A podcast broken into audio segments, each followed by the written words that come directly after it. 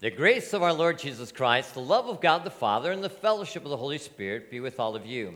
The text for our meditation this morning are the words that were read for you earlier, especially from our epistle reading. Please join with me in a word of prayer. Good and gracious God, thank you for this gift of faith. It is the foundation that we need to build our lives upon, that we may indeed live a life that is pleasing to you. So we pray, bless us this day as we focus upon your word and rejoice that you are the God who saves and the God who provides and blesses us as we respond in serving you. In Jesus' name we pray. Amen. So our theme for today as we begin this sermon series is called Faith is the Foundation of Living a God-Pleasing Life. And probably one of the best places to go to describe what faith is in the Bible is from our epistle reading, especially the first verse. Listen to what it says.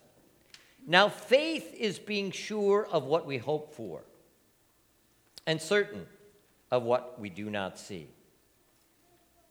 So faith is being certain of something you can't see, but you know it's true.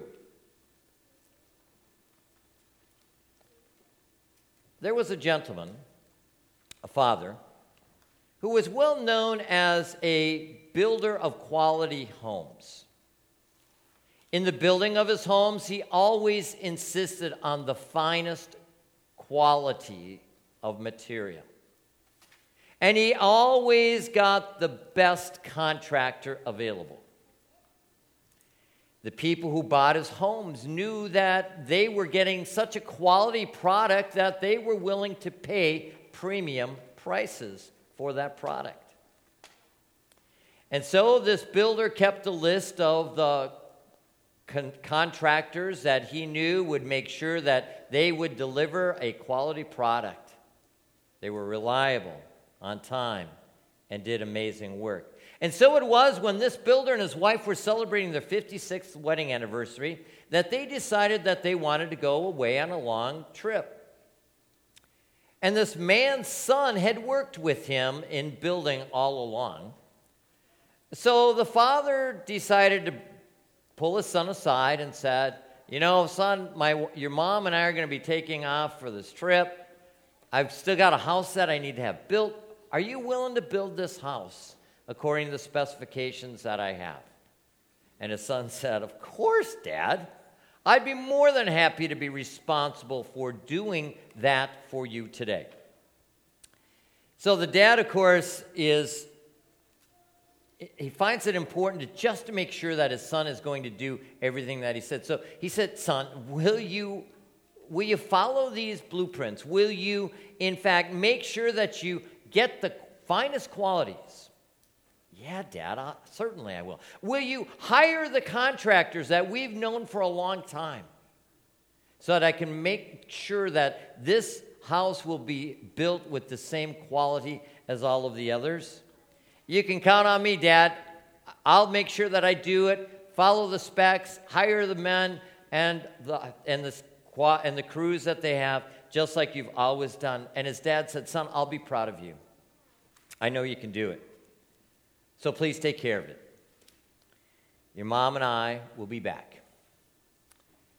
So the parents went away to this faraway land to celebrate their wedding anniversary, and the son was put in charge of building this house.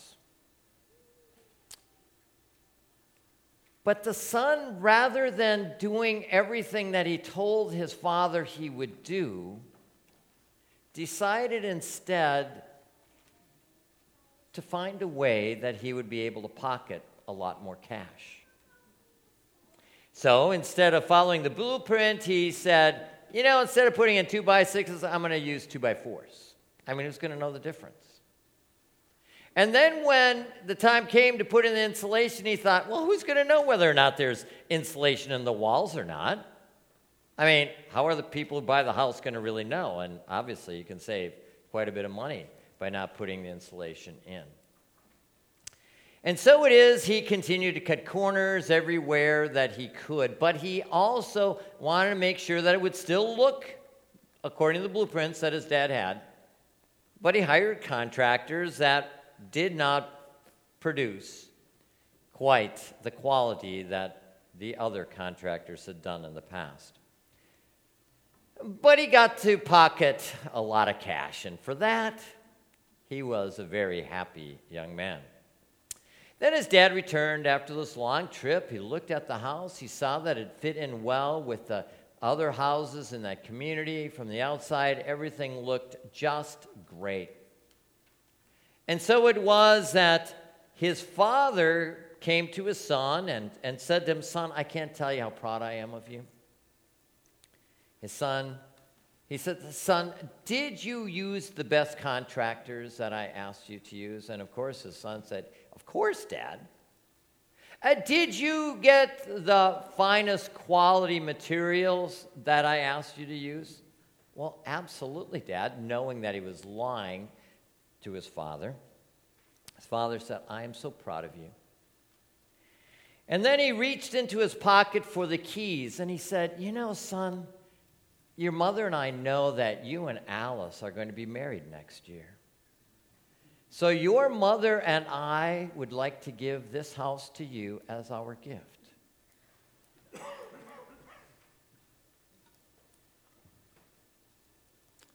Is it possible that we could be cutting the corners in building the spiritual foundation that God would want us to have for our spiritual lives? You see, God has given us His Word to help us to build that foundation. God gives us opportunities to gather together to worship Him, to help us build our spiritual foundations. He gives us opportunity to gather together with brothers and sisters in Christ to study that Word of God and to grow more deeply. He gives us opportunities to, to pray and talk to Him and, and ask. And so we have many opportunities, many different ways that God provides for us to build that spiritual foundation. But the devil and the world and our sinful flesh really don't want us to. And so there's a lot of things that can get in our way of getting involved in Bible study and, and taking that time to read the Bible and spending time in worship. And, and when those things get in the way, our foundation isn't as strong and secure and able to resist a variety of storms that may we may face in our life. Do you remember the story that Jesus told his disciples about the two men who built houses on two different kinds of foundations? One man built his house on a foundation of sand. One man built his house on a foundation of rock. The man who built his house upon the sand experienced the storms, the wind and the rain, the torrential downpours. And as they came again and again and again, the rain washed the foundation away and the house collapsed and was sent out to the sea. But the house that was built upon the rock foundation stood secure and firm when the winds and the rains came at it. The psalmist reminds us, as we said earlier today, unless the Lord builds the house, those that labor, labor in vain. Earlier I used the illustration with the children about the Cracker Jacks box and looked at how simple a faith we oftentimes have to trust that what we think will be in there is. But Jesus also gives us a variety of other ways to have faith. Yesterday, I flew in on an airplane. I had traveling faith. Faith that that pilot's going to get that plane up in the air. And even when we experienced the turbulence, that it would stay in the air.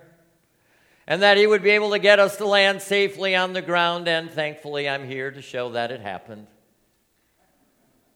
And after that, I got in the car and I travel on the freeways, and you know when you travel on the freeways, you have to have faith that you're going to make it to your destination safely. And we, of course, know that there are times in our lives where we have the faith that we're making it, but it's not going to get ha- it's not going to happen just as we want, because all sorts of things can happen. We also have financial faith, faith that God's going to provide, God's going to take care of us.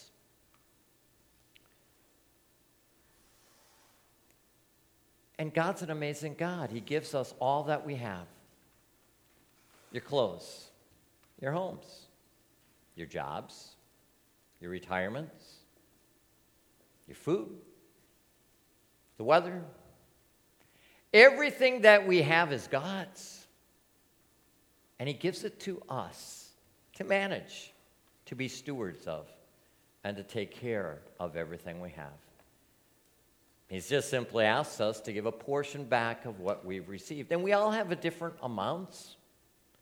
And so we are blessed here in this congregation because we receive from you to give, to help others, to do missions, to do ministry here and abroad. And so it is that we will be asking in a couple weeks for you to fill out what we call a commitment card that has a, an estimate of giving. Because you don't know what you're going to be able to give next year with absolute certainty. You don't know what's going to happen in your life. And I don't know what's happening in my life. But we have an opportunity being able to say to God, God, here's a percentage of what I'd like to give. And this is an amount that right now looks like I'll be able to give. And so we will ask you to hand that in. That helps us in figuring out a budget. But a budget, like your own personal home budget, is a spending guide. But we also ask you to make a commitment of studying God's Word, attending Bible study, worship, and other opportunities for you to have your foundation. Because that's really what our life is all about as sisters and brothers in Christ, is having that faith as that foundation.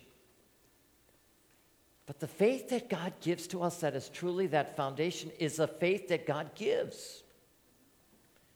In our gospel reading today, we heard about Thomas, and boy, he had a hard time, didn't he? But before I tell you about the story of our gospel reading, I want to remind you that in John chapter six, Thomas is the one who speaks up when Jesus says, I want to go to Jerusalem. And the other disciples saying, we don't think we should go to Jerusalem because you know what? Those guys over there, they want to kill you. And Thomas said to him, let us go, even if we must die with him. That's Thomas. Well, Thomas, for some reason, wasn't there on that night when Jesus appeared to the disciples, when he had risen from the dead, but they're in this door, in this room, the doors are locked, they're afraid the Jews are going to come and get him, and voila, Jesus appears to them and says, peace be with you. Can you imagine how wonderful that was? These are the disciples, of course, who had either seen or heard Jesus suffering and dying on the cross, buried in a grave, he's down, he's dead, nobody rises from the dead. But Jesus made other people rise from the dead, right? But he's the one who's in the grave. He can't rise from the dead. Sure, he said he's going to come die, raise from the dead, but really, whoever does that. But he did, didn't he? And he came in their midst and he said, peace be with you. And it wasn't fair. It wasn't fair that Thomas wasn't there, was it? If you had been Thomas, wouldn't you think it wasn't fair? So he said, hey, yeah, right, guys. Right, guys. Sure. Yeah, I believe you. Mm-mm. No, unless I put my fingers into a nail hole's hand into the side, I'm not going to believe.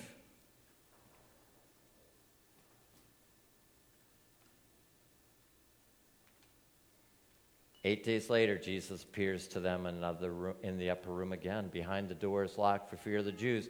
And Jesus says to them, peace be with you, Thomas. Come on, Thomas.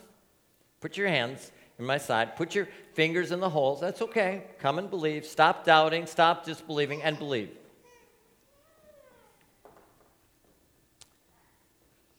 Jesus gave to Thomas a gift of faith. And Jesus has given to us a gift of faith. For Jesus goes on to say, Thomas, you are blessed because you have seen. But blessed are those who have not seen and yet believe. With faith in Jesus as our Lord and Savior, we believe that the Word of God is the truth. And at the end of John's Gospel, as we heard in our Gospel reading today, it says, these things in the Bible are written, that you may believe that Jesus is the Christ, and that by believing you may have life in his name. It is that faith in Jesus as he speaks to us through his word that is the foundation of our faith and life. And it is that belief that helps us to live our lives, using our time, using our talents, using our finances, everything that we have to the glory of God. So may our gracious God bless you this day to have faith as your foundation, that you may build on that spiritual foundation that God has given to you. And in building that foundation, may you also be blessed in sharing this good news with those who are yet to hear and believe and receive that faith as a foundation as well. Amen. Please stand. The peace of God which passes our human understanding, guard and protect us in the Christian faith unto life everlasting. Amen.